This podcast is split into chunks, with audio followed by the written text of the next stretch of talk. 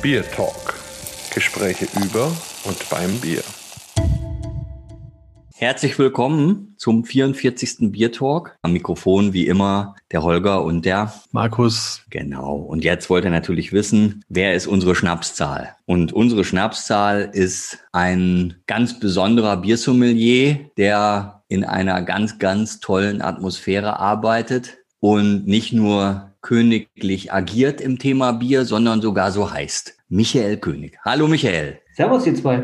Dann sag doch mal was zu dir, weil es könnte ja doch noch den ein oder anderen in Taiwan zum Beispiel geben, der dich jetzt noch nicht kennt. Ja, mein Name ist Michael König. Ich bin 44 Jahre, wohne in Bayreuth und bin Biersommelier bei der Brauerei Gebrüder Meisel zum Aufgabengebiet bin und hauptsächlich für die Marke Meisel in Friends da. Und natürlich, wer schon mal in Bayreuth war oder das vielleicht auch kennt oder schon mal Bilder gesehen hat, bin ich so der, ich würde mal sagen, der Bierkapitän von unserem Restaurant Liebesbier. Und man sieht mich auch in dem, was um das Liebesbier gebaut ist, die Biererlebniswelt, ganz oft rumhuschen. Dann trinkst du da den ganzen lieben langen Tag Biere. Meine Berufsbezeichnung nennt sich ja natürlich Biersommelier Meißel and Friends, aber einen schönen Witz, was ich bei jedem Tasting bringe. Ich komme nicht früh um neun in die Brauerei und fange das Trinken an. Nee, das ist erst um zehn. Das ist so ein Standardspruch, den ich immer anbringe in jedem Tasting. Aber wirklich meine Arbeit beschränkt sich eigentlich relativ wenig mit dem Thema Bier trinken, außer es ist jetzt abends mal ein Tasting und ich habe wirklich Lust, jetzt auch wirklich selbst mit Bier zu trinken. Normalerweise habe ich ja immer so ein bisschen Sorge, dass ich zu meinem Bier komme, weil der Markus ja immer so viel redet. Aber diesmal irgendwie stehen fünf Biere vor uns und da müssen wir ein bisschen Gas geben. Und so wie ich dich kenne, du bist ja sowieso chronisch unterhopft. Aber Markus, möchtest du noch vorab irgendwie dich melden? Ach ja, gerne. Also ich meine, ich freue mich total, dass der Michael diesmal bei uns Gast ist, weil wir uns ja schon sehr, sehr lange kennen und ja auch gemeinsam Biersommelier gemacht haben und ja, einfach schon viele tolle bierige Momente hatten und das jetzt auch in Bayreuth immer wieder fortsetzen und da auch schöne Veranstaltungen zusammen machen und wo man einfach merkt, das, das ist eine, eine Freundschaft, die da auch gewachsen ist und ja, und deswegen finde ich das richtig toll und ich bin auch sehr gespannt, weil wir ja fünf Biere bekommen haben von Michael und ganz unterschiedlich und ganz unterschiedlich groß und ich weiß, er hat sich was dabei gedacht und mich interessiert jetzt wirklich, was er sich dabei gedacht hat.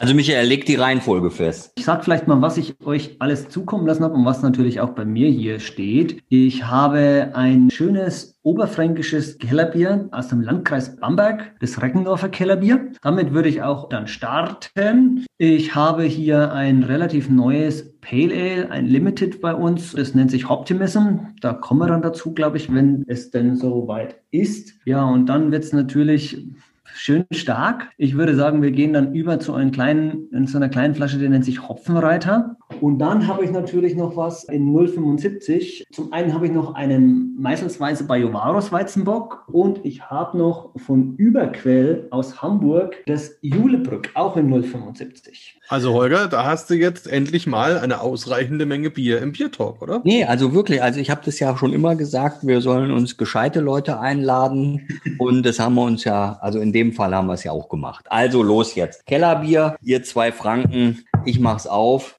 Schenk mal das Kellerbier ein. Markus, du hast ja gesagt, ich soll Biere schicken, zu denen ich eine persönliche Beziehung habe. Jetzt habe ich mir gedacht, ja, wenn ich jetzt nur Meißel und Friends mache, das ist jetzt auch nicht so prickelnd. Hättet ihr einen Beck schicken können. Gab mal eine Zeit, wo ich lange Becks getrunken habe, aber die Zeit ist lange, lange vorbei. Ich glaube, die hatte jeder, auch jeder Biersommelier vielleicht mal, der schon ein bisschen älter ist. Aber dann habe ich mir überlegt, Mensch, ihr zwei, euch kenne ich schon ein bisschen länger, nehme ich doch mal ein Bier rein, was ich mit euch verbinde und vielleicht kommt ihr auch drauf, was denn die Verbindung wirklich ist. Und wir sind ja jetzt beim Reckendorfer Kellerbier. Hier wäre die Verbindung zu dir, Markus. Weißt du denn, was die Verbindung sein könnte? Uh, also wahrscheinlich der Brauer, oder? Der ja auch Biersommelier ist, wo wir auch Zeit mit verbracht haben. Könnte das sein? Du hast es eigentlich schon erwähnt. Wir haben ja zusammen den Biersommelier gemacht 2013 und der Dominik Eichhorn, das ist ja der Inhaber der Eben. Schlossbrauerei Reckendorf, der hat mit uns zusammen damals auch den Biersommelier gemacht. Genau. Ah, sehr gut. Also hervorragend. Also der Dominik habe ich auch immer noch sehr gute und, und häufige Kontakte. Der wohnt hier witzigerweise bei mir um die Ecke in Bamberg. Und macht für mich auch hervorragende Biere und da freue ich mich sehr und habe mich auch schon gefreut, als ich das ausgepackt habe. Ich würde aber fast sagen, wir lassen den Holger mal ein Kellerbier beschreiben. Das habe ich, glaube ich, noch nie gehört. Zum Glück darf ich auch wieder. Also Prost, ich habe es natürlich schon längst eingeschüttet und so seit,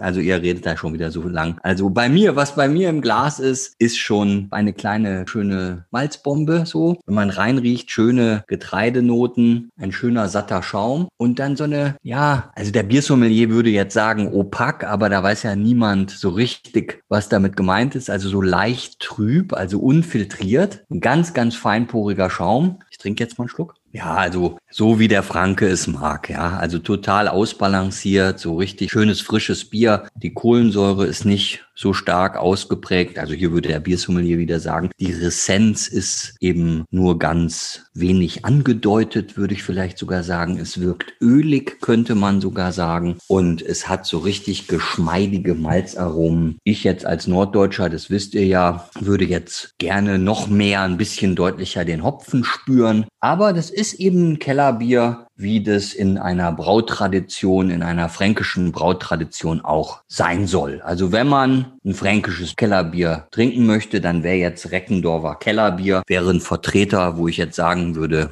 ganz klassisch. Und ich habe ja jetzt schon öfter mal wieder erwähnt, das ist ja für mich so ein neuer Trend, auch wieder die Klassiker zu trinken. Und das, das, das ist hier ein Klassiker. Was sagt ihr dazu? Genau, ich gebe dir eigentlich recht dass das für mich wirklich ein Klassiker von oberfränkischen Kellerbieren ist. Das ist auch ein Bier, wo ich relativ gut bekomme. Hier gibt es einen Sagasser, da ist es eigentlich überall in Oberfranken vertreten. Für mich eines der besten Kellerbiere, wo ich kenne. Ja, also dem kann ich auch nur zustimmen. Also es, einfach, es läuft einfach, es ist, es, ist, es ist ein ganz wunderbares Getränk. Das finde ich einfach sehr schön und, und hat auch einen schönen, satten Charakter. Es kommt so karamellig rüber. Die, die Kohlensäure ist eben, wie der Holger schon sagt, nicht so aufdringlich, sondern lässt sich das einfach schön wegtrinken. Also ein ganz, ganz, ganz tolles Bier, was man auch mit ganz vielen Dingen kombinieren kann. Und man muss vielleicht beim Dominik noch dazu sagen, dass er ja ein großes Wagnis eingegangen ist vor ein paar Jahren. Er hat seine Brauerei umgestellt auf ein ganz modernes Sudhaus mit einer ganz modernen Technologie, wo es gar keinen Läuterbottich mehr gibt. Das nennt sich Omnium beziehungsweise Nessie, weil das System, was den Läuterbottich ersetzt, so ein bisschen ausschaut wie, wie dieses Monster aus dem Loch Ness. Da ist es eben möglich, mit dem Getreide nochmal ganz anders zu arbeiten und auch die Hopfengaben nochmal anders zu dosieren reduzieren, um eben überhaupt keine Kratzigkeit, überhaupt keine extreme bittere, sehr viel Weichheit in das Bier reinzubringen. Und das merkt man hier auch. Also, dass es wirklich ein komplett rundes, sanftes, im positiven Sinne softes Bier ist, was man richtig schön trinken kann. Also in dem Fall stoßen wir mal auf den Dominik an, auch wenn er jetzt nicht dabei sein kann. Vielleicht hört das ja irgendwann. Dankeschön, lieber Michael, dass du dieses Bier ins Paket gesteckt hast. Da erinnere ich mich auch noch an die Ausbildung. Da waren wir ja ganz schön lange zusammen, diese zwei Wochen und hatten auch ein Bierkulinarium. Und ich glaube, du hattest damals auch ein Kellerbier präsentiert bei dem Kulinarium. Das war jedenfalls auch ein Highlight, muss ich wirklich sagen. Ganz schön. Ja, ich erinnere mich immer noch gern an die Ausbildung zurück. Das ist ja schon ein paar Jahre her. Wir haben das ja 2013 haben wir, glaube ich, das gemacht. Ne? Mhm. Und es war ja die erste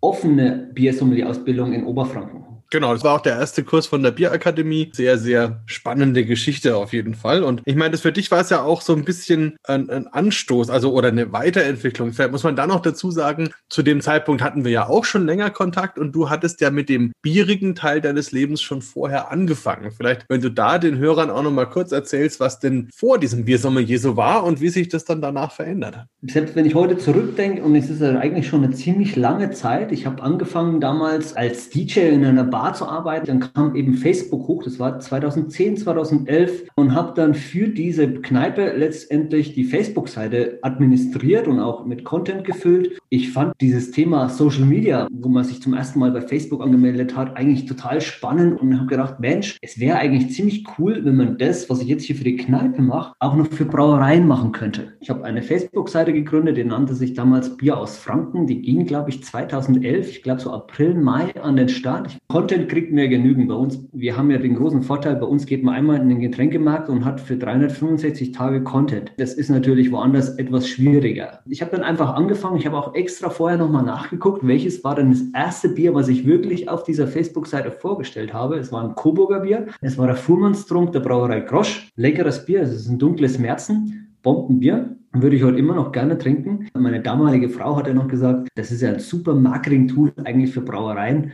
Dass da nicht Brauereien einfach ein paar Produktproben schicken, ist eigentlich schon unglaublich. Und dann habe ich gesagt, eigentlich stimmt's. Und es war eigentlich ein ganz tolles Hobby. Und plötzlich kamen dann auch die ersten Produktproben und das Thema wurde immer beliebter. Zufälligerweise war ich auch damals gerade eingeladen von der Brauerei Meisel, der Museum zu besuchen. Da kam nämlich bei mir zum ersten Mal das Thema, dass ich auch noch was brauche, was weiter wirkt als eben nur Facebook. Ich brauche eine Homepage und habe dann gesucht, habe dann die ganzen Domains abgegrast, die mit fränkischen Bieren zu tun haben, aber die waren alle vergeben und irgendwann habe ich mir abends so die Zähne geputzt, das weiß ich auch noch, und dann kam wie so ein Geistesblitz die Domain Neubierig. Das war dann mein Startschuss für das Thema Homepage. Habe dann aber auch gemerkt, die fränkischen Biere reichen nicht aus, um das Thema jetzt zu füllen. Ich verlasse die fränkische Grenze habe dann letztendlich immer mehr Produktproben zugeschickt bekommen und das Thema Craft Beer ist auch so langsam in meinen Bierhorizont eingereist, weil es eben plötzlich auch da war. Zu diesem Zeitpunkt, Ende 2011, da habe ich zum allerersten Mal, es war damals von Felix vom Ente, den kennen ja bestimmt auch viele, der war damals auch noch Blogger und war auch aus dem Coburger Landkreis. Er hat mir damals mein erstes Pale Ale und mein erstes IPA gebracht von einer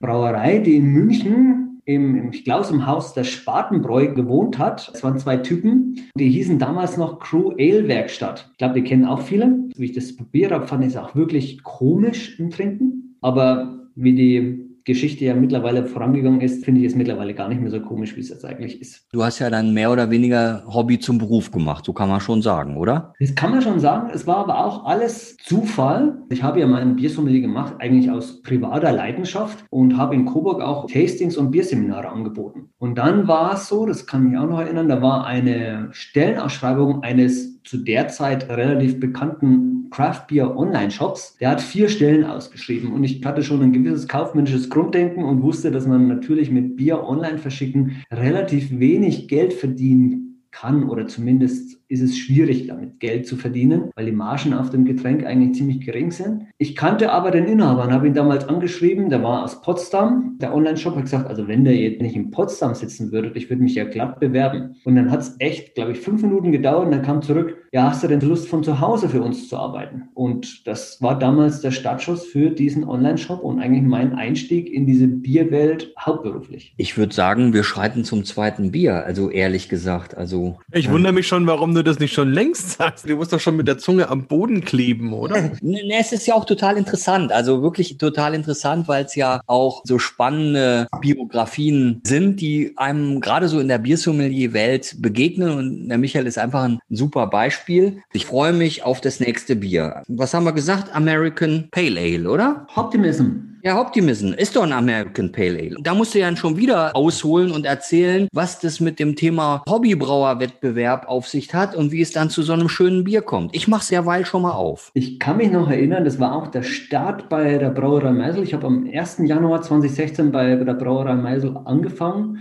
Meine Stelle ist ja auch schon mehrmals ein bisschen umdefiniert worden. Ich war zu Beginn im Marketing, also hauptsächlich wirklich im Marketing angesetzt. Das Liebesbier wurde eröffnet im März 2016 und in dieser Zeit waren meine Hauptthemen die ersten zwei Monate Bierkarte schreiben und eben auch schon Events planen. Das weiß ich noch, da ist der Chef, da haben wir uns noch gar nicht so oft gesehen gehabt, Hammer und hat mir das Thema Hobbybrauerwettbewerb auf den Schreibtisch gelegt. Ich war zu dem Zeitpunkt aber auch schon mit den ersten Craft Beer Fest beschäftigt und ich bin ja selber kein Hobbybrauer, gebe ich auch zu. Ich habe bis jetzt noch nie die Zeit und gefunden. Für mich war es einfach spannend, ein Craft Beer Fest zu machen und dann kam eben das Thema Hobbybrauer. Ich habe auch damals schon ein erstes Konzept geschrieben und das ist dann auch irgendwie verlaufen mit der Dynamik, die dann in der Bierlebniswelt und mit dem Liebesbier kam, ist dann die Zeit für das Thema Hobbybrauer auch eigentlich verschwunden. Dann kam eben Störtbecker mit ihrer deutschen Meisterschaft. Da ist das Thema bei mir wieder aufgeploppt. Wie sieht es denn aus bei uns mit einer Hobbybrauermeisterschaft? Und ich habe immer gesagt, wir brauchen letztendlich einen Partner dazu. Dann waren wir damals beim World Beer Cup in Nashville und da war auch die Andrea Karlreit. Und wir kamen dann ins Gespräch über das Thema Hobbybrauer. Andrea Karlreit organisierte die Braubeviale. Wir haben uns in diesem Gespräch eigentlich zusammengefunden, dieses Projekt Hobbybrauer zu starten. Und im Herbst 2018 haben wir den ersten Hobbybrauer gekürt bei unserem Craft Brauer Festival. Das war damals das Thema Weizenbier. Und wir haben eben zusammen mit der Braubeviale damals diesen Wettbewerb gestartet, haben im Frühjahr 2019 die erste Veranstaltung dazu gestartet, die Homebrew. Es ist ein Wettbewerb, es ist ein Ausschenken von Hobbybrauern und eine Art Messe. Also letztendlich ist es ein Get-Together der Hobbybrauerszene. Ich war damals muss ich auch wirklich zugeben, sehr skeptisch, ob das wirklich funktioniert, dass so viele kommen. Aber Markus, ich habe ja deine Verkostung bei der Braubeviale gesehen. Du warst ja beim ersten Mal auch schon dabei und es war wirklich erstaunlich, wie viele Menschen den Weg damals ins Liebesbier und in die Bierlebniswelt gefunden haben. Das Liebesbier war an dem Tag wirklich am Anschlag von dem, was sie leisten können, weil sie auch gar nicht damit gerechnet haben, dass so viele Leute nach Bayreuth kommen. Und auch die zweite Veranstaltung war wirklich unglaublich und es ist, glaube ich, stärker als jede Craftbrauer-Festivals, die wir so machen. Das ist diese Homebrew. Und ja, wir haben jetzt den Gewinner von unserem Wettbewerb 2020. Das Thema war American Pale Ale. Das ist der Christoph Wolfrum aus Nürnberg und eben das Optimism, das hat da gewonnen. Ehrlich gesagt, ich habe es schon probiert, also aber ich, ich will euch natürlich die Chance geben, nachzuziehen, falls ihr. Also ich habe die Gelegenheit jetzt auch schon ergriffen, muss ich sagen.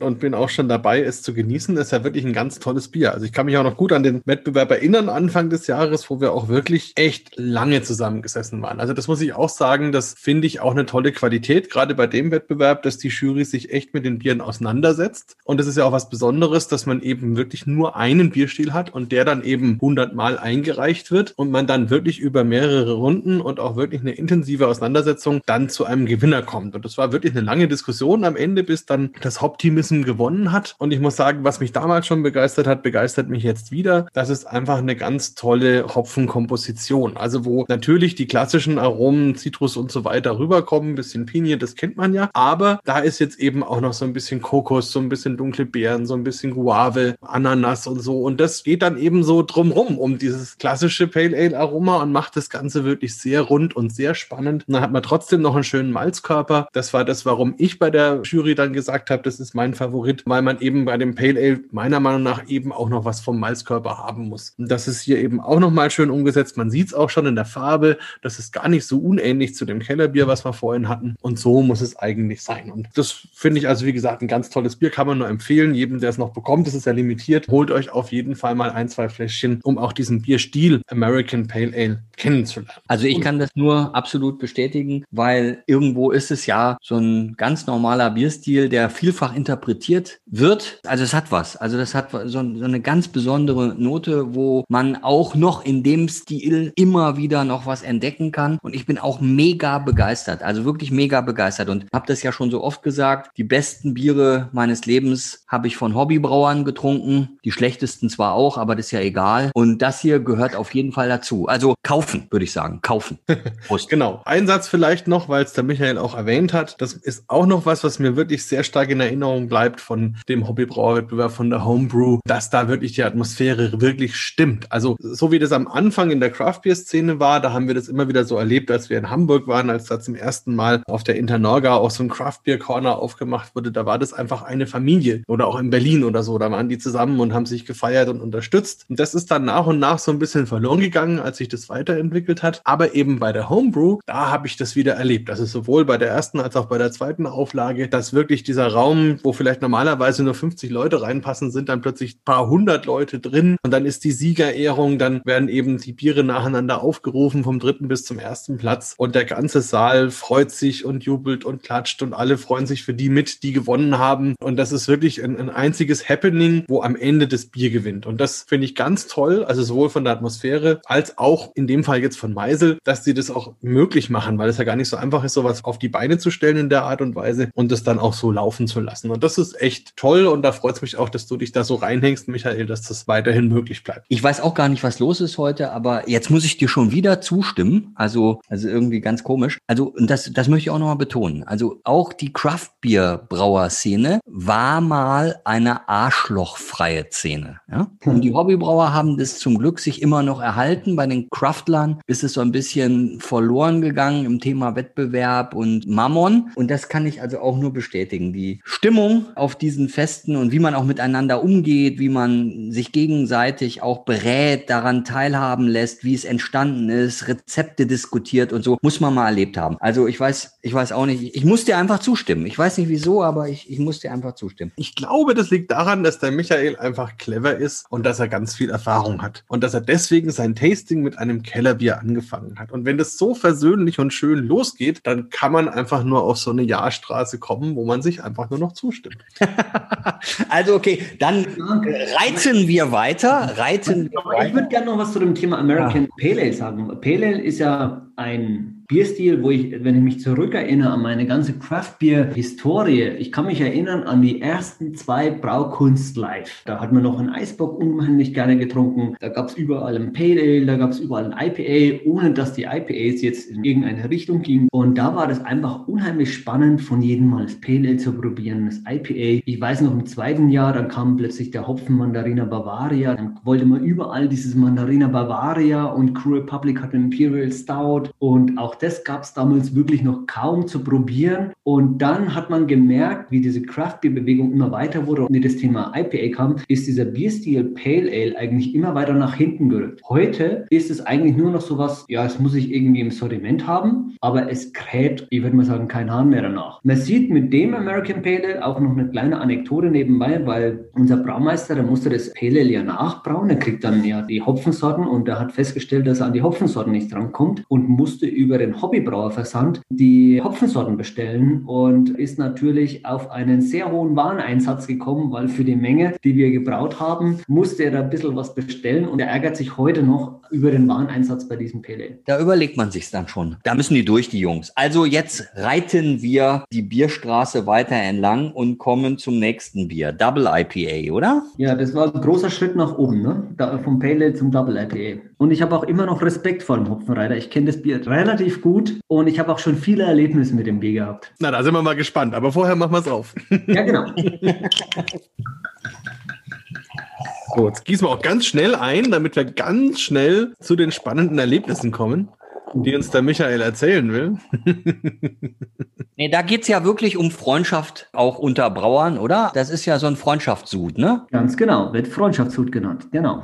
Schieß los. Ich bin am 1.1. zur Brauerei Meisel gekommen. Wer mal in Bayreuth ist und direkt von Kulmbach zumindest nach Bayreuth reinfährt, der sieht dieses riesige Verwaltungsgebäude. Da sitzt eben alles, was so Vertrieb und Marketing, die sitzen da alle drin. Ich saß da auch. Und es kam dann die Entscheidung, dass ich eben mein Büro nach drei Wochen in die Bierlebniswelt, die war damals noch Baustelle, weil das Liebesbier war in den Endzügen des Baus, nach hinten verlege in die Bierlebniswelt. Ins Baustellenbüro zum Herrn Meisel. Jetzt muss man sich natürlich vorstellen, man ist als erster Biersommelier in einer mittelständischen Brauerei, in der nie jemand als Biersommelier gearbeitet hat und sitzt direkt neben dem Inhaber und die Aufgabe ist, schreib mir eine Bierkarte. Man ist natürlich etwas im Zweifel, wie mache ich das eigentlich? Ich habe zu dem Zeitpunkt ja nur Texte für Online-Shops erstellt und muss jetzt eine Bierkarte erschreiben und da weiß ich auch noch, ich habe mein erstes Bier beschrieben, habe das so rübergelegt zu meinem Meister und habe gesagt, Chef, passt dir das so? Es waren sechs Zeilen und er hat gesagt, ja, sieht gut aus, weitermachen. Und dann kam dann auch so das Marketing, wo ich damals noch gar nicht drüber nachgedacht habe. Die Jungs, die halt dann über Druckdaten und alles sich so Gedanken machen und dann haben wir mal hochgerechnet, wie viele Biere wir eigentlich haben. Und wir kamen dann auf die erste Bierkarte, die insgesamt 120 Seiten. Und dann kam natürlich auch der Preis nach oben, weil wir müssen ja da ein paar Karten drucken und es war relativ teuer, das weiß ich noch beim ersten Mal. Aber Jeff, das ist auch immer noch was, was ihn heute spiegelt. Er ist dann so, wir wollen Qualität wir machen das. Und wir haben das dann einfach umgesetzt, auch wenn innerhalb der ersten drei Monate 5000 Karten verschwunden sind. Keine Ahnung, wohin die verschwunden sind. Da muss man immer noch sagen, was da für ein Betrag dahinter steht. Aber das war meine erste Aufgabe. Und während dieses Baus wurde in der Biererlebniswelt im Flur von einem Berliner Künstler ein Gemälde gemalt. Der Auftrag von Jeff war, mal mir was mit Bier. Und er hat da eine Figur gemalt, die eben aus der Hopfenpflanze mit dem Mantel, sieht so ähnlich aus wie St. Martin, aber eben, dass er eben aus Hopfen ist, auf einem Pferd sitzt. Das Pferd ist aus zerbrochenen Fässern zusammen. Und das war eben damals das Gemälde Hopfenreiter. Ich habe es zum ersten Mal gesehen, bin in dieses Baustellenbüro rein und habe gesagt, Chef, dazu müssen wir eigentlich ein Bier machen. Er sitzt da und schaut mich an und sagt, eigentlich eine coole Idee. Das Bier muss ein richtig hopfiges Bier sein, also dann kommt man ja schon automatisch auf Double IPA. Und wir hatten damals im März die erste Veranstaltung und haben gesagt, alle Brauereien, die da ausstellen, müssen uns Hopfengeschenke mitbringen und wir brauchen daraus diesen Hopfenreiter. Das Bier wurde eben damals gebraut, nachdem diese erste Veranstaltung war. Und dann kam der erste Geburtstag des Liebesbiers. Wir wollten wieder eine Veranstaltung machen und dann habe ich gesagt, wir müssen eigentlich zu dem ersten Geburtstag wieder einen neuen Hopfenreiter bringen. Da wurde es dann meine Aufgabe, fünf Brauereien auszuwählen, ein Mix aus national und international, die uns eben Hopfen schenken. Das Grundbier ist per se eigentlich immer gleich und wir machen immer wieder ein schönes Double IPA mit unterschiedlichen Hopfengeschenken von verschiedenen Brauereien. Und das ist jetzt mittlerweile, glaube ich, der fünfte Hopfenreiter. Genau, der fünfte. Ich habe neulich ein Untapped Ranking mal rausgeguckt, welcher am höchsten ist. Wir sind jetzt auf Platz drei mit dem Hopfenreiter 2020. Wie schmeckt euch das Bier? Ihr habt es bestimmt schon getrunken, oder? Ja, ja, ja, allerdings. Also ein intensives Bier und ich finde, es ist auch wieder eine schöne Komposition. Also natürlich überwiegt der Hopfen, natürlich ist der sehr präsent. Man hat auch da wieder sehr schöne fruchtige Noten, kommt auch so ein bisschen Pinie. Es ist einfach ein sehr, sehr krasses, intensives Bier. Trotzdem ist es schön abgerundet mit dem Malzkörper und der ist dann eben auch sehr druckvoll. Das heißt, da habe ich dann auch natürlich den Alkohol, der kommt auch gut rüber. Der wärmt auch, wenn man dann getrunken hat, merkt man so, wenn es den Gaumen runterrinnt, dann ist das eben auch so ein bisschen so ein warmer Effekt. Also ein schönes Bier jetzt auch für den Winter zum Beispiel. Und es ist insgesamt einfach unheimlich ausgewogen. Also wo man einfach sagt, okay, natürlich habe ich sehr, sehr viel Hopfen, viele Bittereinheiten kann man ja auch sagen. Auf der anderen Seite haben wir richtig viel Alkohol, aber in der Komposition ist es trotzdem noch ein Bier, was in sich schwingt und wo man wirklich sagen kann, das ist schon ganz spannend. Also weil es ganz viele verschiedene Aromafacetten hat, ganz viele Möglichkeiten hat, mit Food Pairing zu arbeiten, aber eben auch was ist, was man einfach mal so schön zu zweit so ein Fläschchen vielleicht trinken kann. Vielleicht auch nach einem Menü zum Beispiel als Digestiv. Also ganz fein. Holger, was sagst du denn? Ich kann dir schon wieder nur zustimmen. Herrje. Was ich also wirklich schön finde, ist dann so im Nachtrunk kommt so, ah, so, ein, so, ein, also so eine richtige Gewürznote da raus. So weißer Pfeffer irgendwie, sowas, ja? Ja, pfeffrig, finde ich auch. Und das finde ich auch nochmal ganz spannend. Aber auch natürlich die Aromen, die du jetzt auch schon beschrieben hast, also so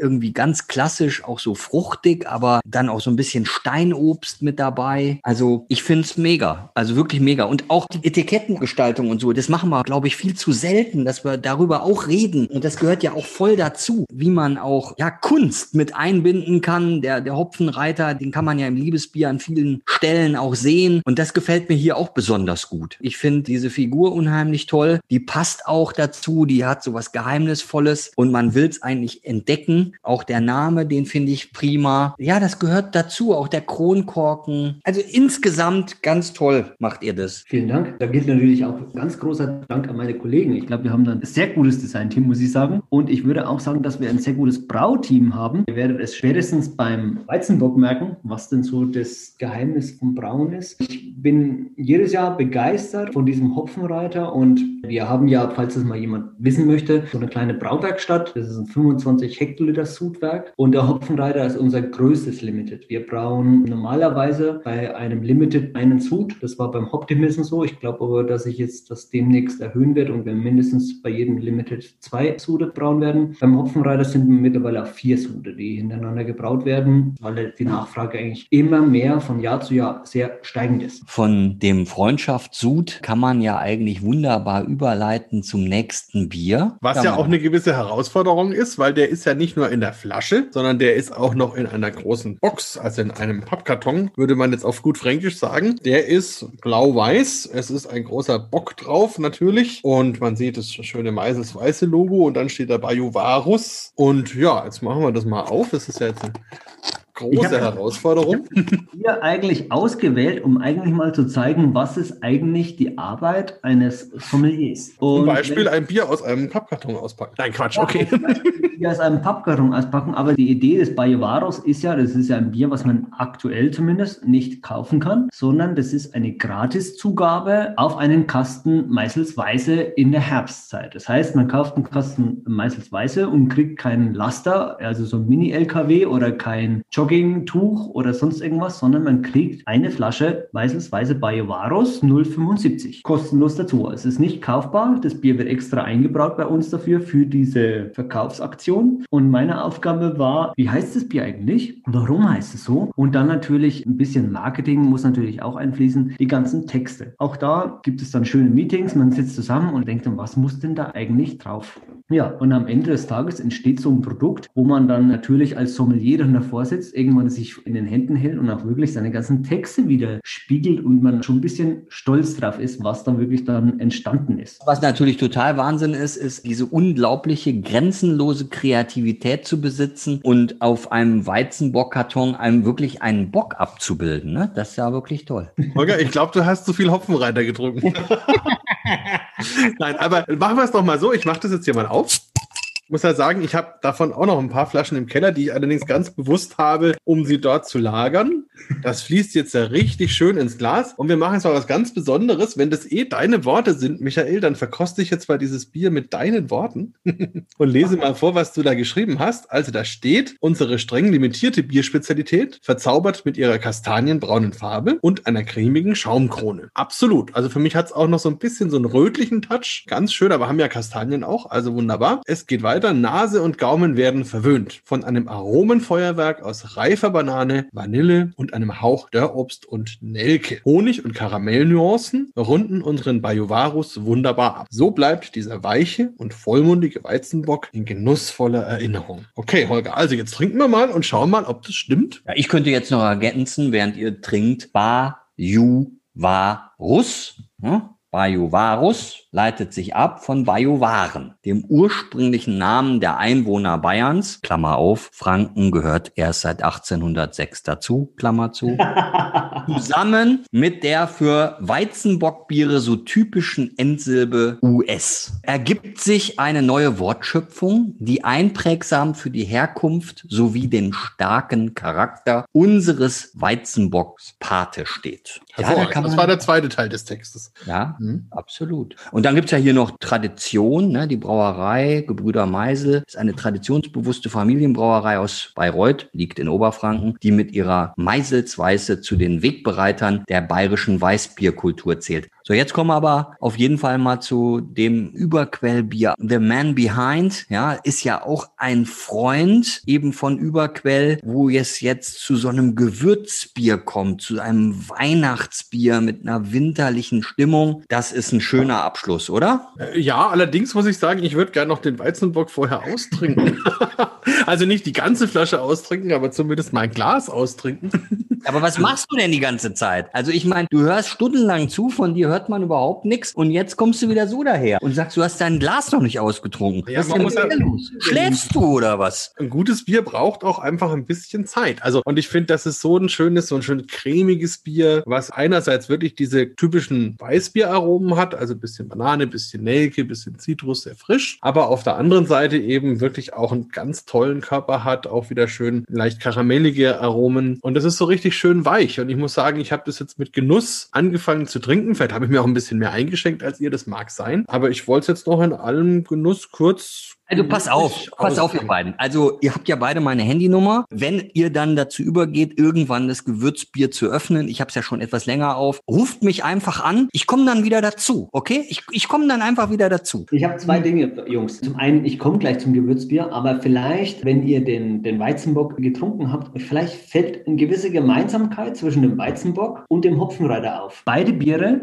kann man unheimlich gut trinken, ohne dass man merkt, dass der Weizenbock 7,5 5 hat oder der Hopfenreiter 8,5. Das ist die Kunst eines Brauers und auch unseres Brauteams, die diese Biere, auch die starken Biere, was oftmals ziemlich fatal ist, unheimlich gut trinkbar macht. Ich muss mich nicht durchbeißen, sondern ich trinke diese Biere mit Genuss und ich merke auch, okay, ich kann noch vielleicht mehr trinken, nur vielleicht irgendwann kommt so die Grenze, wo man sagt, okay, das Verkosten endet jetzt so langsam. Da kommt so ein bisschen ein gewisses patriotisches Gefühl durch, weil ich den Eindruck habe, das ist tatsächlich was, was den Brauereien am besten gelingt, die eben gerade in Franken und Bayern eine lange gute Tradition haben und einfach seit vielen Generationen wissen, wie man ein vernünftiges Bier macht, sodass es die Leute auch gerne trinken. Und dieses Wissen, was einfach vielleicht nichts ist, was man an der Uni studiert, sondern was wirklich so eine Traditionsgeschichte einfach ist, das fließt eben auch in modern interpretierte Biere hinein und verleiht denen dann eben das, was die Amerikaner als Drinkability bezeichnen, also einfach die Möglichkeit davon wirklich, wie du es gerade erzählt hast, gerne was zu trinken, ohne sofort vom Alkohol erschlagen zu werden, so dass es einfach Freude macht, die schön zu trinken. Und also besonders beim Weizenbock fällt mir das jetzt auf, da hast du völlig recht, da, da ist wirklich, das kann man richtig schön trinken und das mache ich jetzt auch dem Holger zuliebe, damit wir dann noch zu, zum Gewürzbier kommen. Aber auf jeden Fall bestimme ich dir da völlig zu, es sind beides Biere, die man richtig schön trinken kann, die eben diese, diese Handwerkskunst einfach repräsentieren. Aber siehst du mal, jetzt muss ich ja doch noch widersprechen. Ja, das hat nämlich gar nichts mit Wissen zu tun, sondern ausschließlich mit Können. Und Können kommt von Üben. Weißt du? Also das ist nämlich das Thema. Ja, aber es widerspricht sich ja nicht. Ich sage ja, das ist eine Traditionsgeschichte von, von eben Brauern, die das seit fünf, zehn Generationen machen. Und das ist natürlich ganz viel Üben und Machen. Und dadurch entsteht dieses Können, was man dann vielleicht auch leichter an seine Nachfolger weitergeben kann, als wenn man jetzt als Universitätsprofessor irgendwo vorne am Pult steht. Klugscheißmodus aus.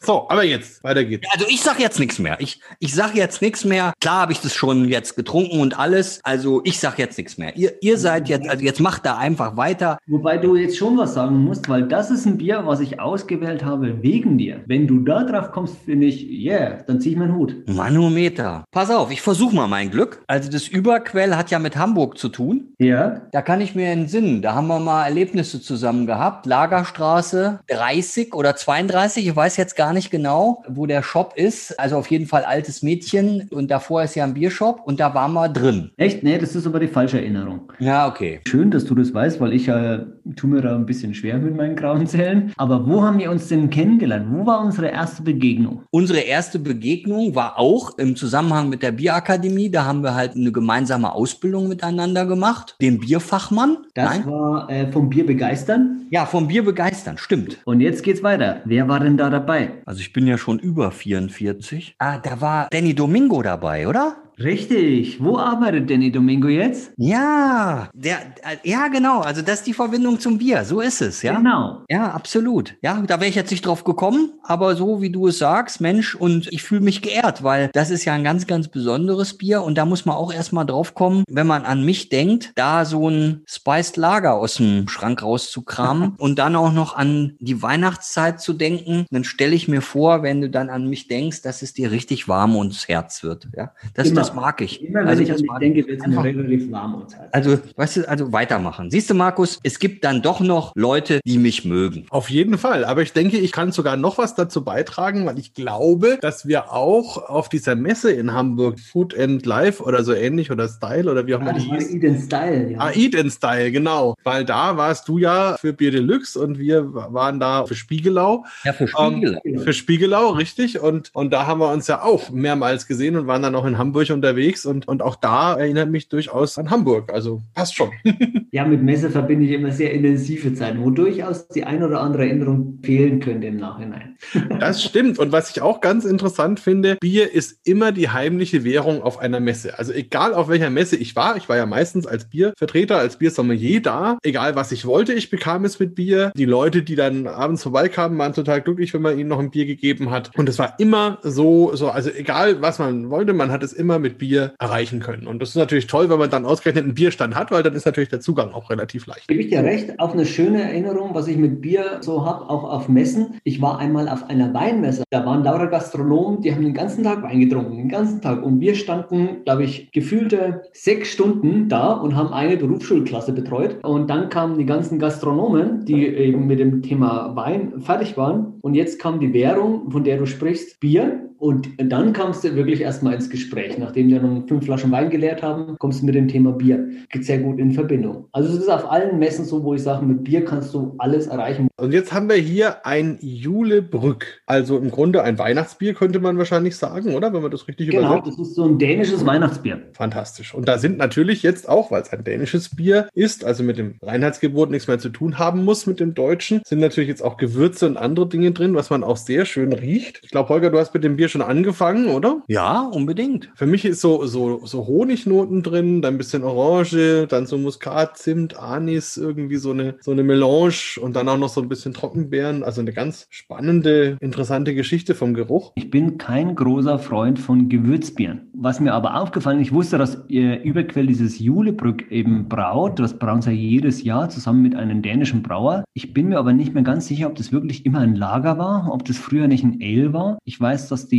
Dominanz der Gewürze früher viel stärker war. Da kommt mein Gaumen an eine Grenze, sobald es stärker wird. Das ist das gleiche wie bei diesen ganzen Pumpkin-Bieren. Aber jetzt, dadurch, dass es ein Lager ist, sind diese Gewürznoten, sie sind da, aber sie überfordern mich nicht. Sie sind einfach Wegbegleiter für das ganze Bier und ich finde es wirklich spannend, wie sie drin sind. Und ich könnte mir auch durchaus vorstellen, das Bier weiter zu trinken. Und das finde ich eigentlich wirklich gut. Wir sind natürlich im Alkoholen etwas jetzt nach unten. Wir wägen uns bei 6,2, was ja schon relativ stark ist, aber von dem Weizenbock-Level nach unten gegangen, aber aufgrund der Aromatik einfach. Ich finde es wirklich sehr, sehr spannend und also du hast recht, historisch gesehen war das sicherlich eher ein obergäriges Bier, aber es ist eben genauso auch wieder, wie du sagst, dass das Lager eine schönere Leinwand eigentlich bietet, wo man dann darauf diese ganzen Gewürzaromen präsentieren kann. Und es erinnert mich tatsächlich auch ein bisschen so an Kürbisbiere von der Würzung, von der Zusammenstellung her und also man kann es wirklich schön trinken. Und was ich auch interessant finde, ist, dass da ja The Man Behind Pate gestanden ist für das Bier oder Partner war für Überquell. Und dahinter steckt ja der Anders Keusbo, ein Däne, der früher mal Polizist war und sich dann umgeschult hat sozusagen als Brauer und da jetzt eben als Man Behind, also Mann im Hintergrund unterwegs ist und tolle Biere macht. Und das freut mich sehr. Den mag ich auch sehr gerne, den treffe ich oft bei Wettbewerben, dass ich jetzt auf diese Art und Weise mal wieder Kontakt zu ihm habe. Sehr, sehr schön.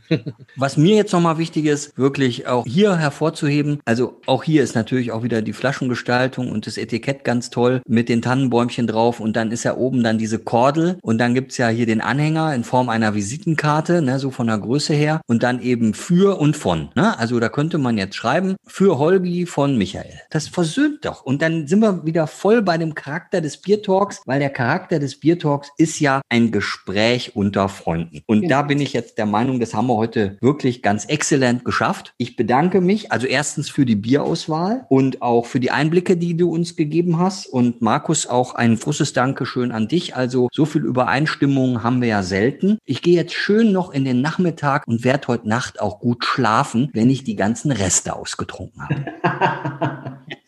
Also macht's gut. Ciao. Ja, ciao. Das geht mir genauso. Auch vielen Dank, lieber Michael und vielen Dank, lieber Holger, für den großen Konsens heute. Tolle Sache. Auch von meiner Seite vielen Dank. Macht's gut. Ciao. Tschüss. Ciao. Bier Talk, der Podcast rund ums Bier. Alle Folgen unter www.biertalk.de.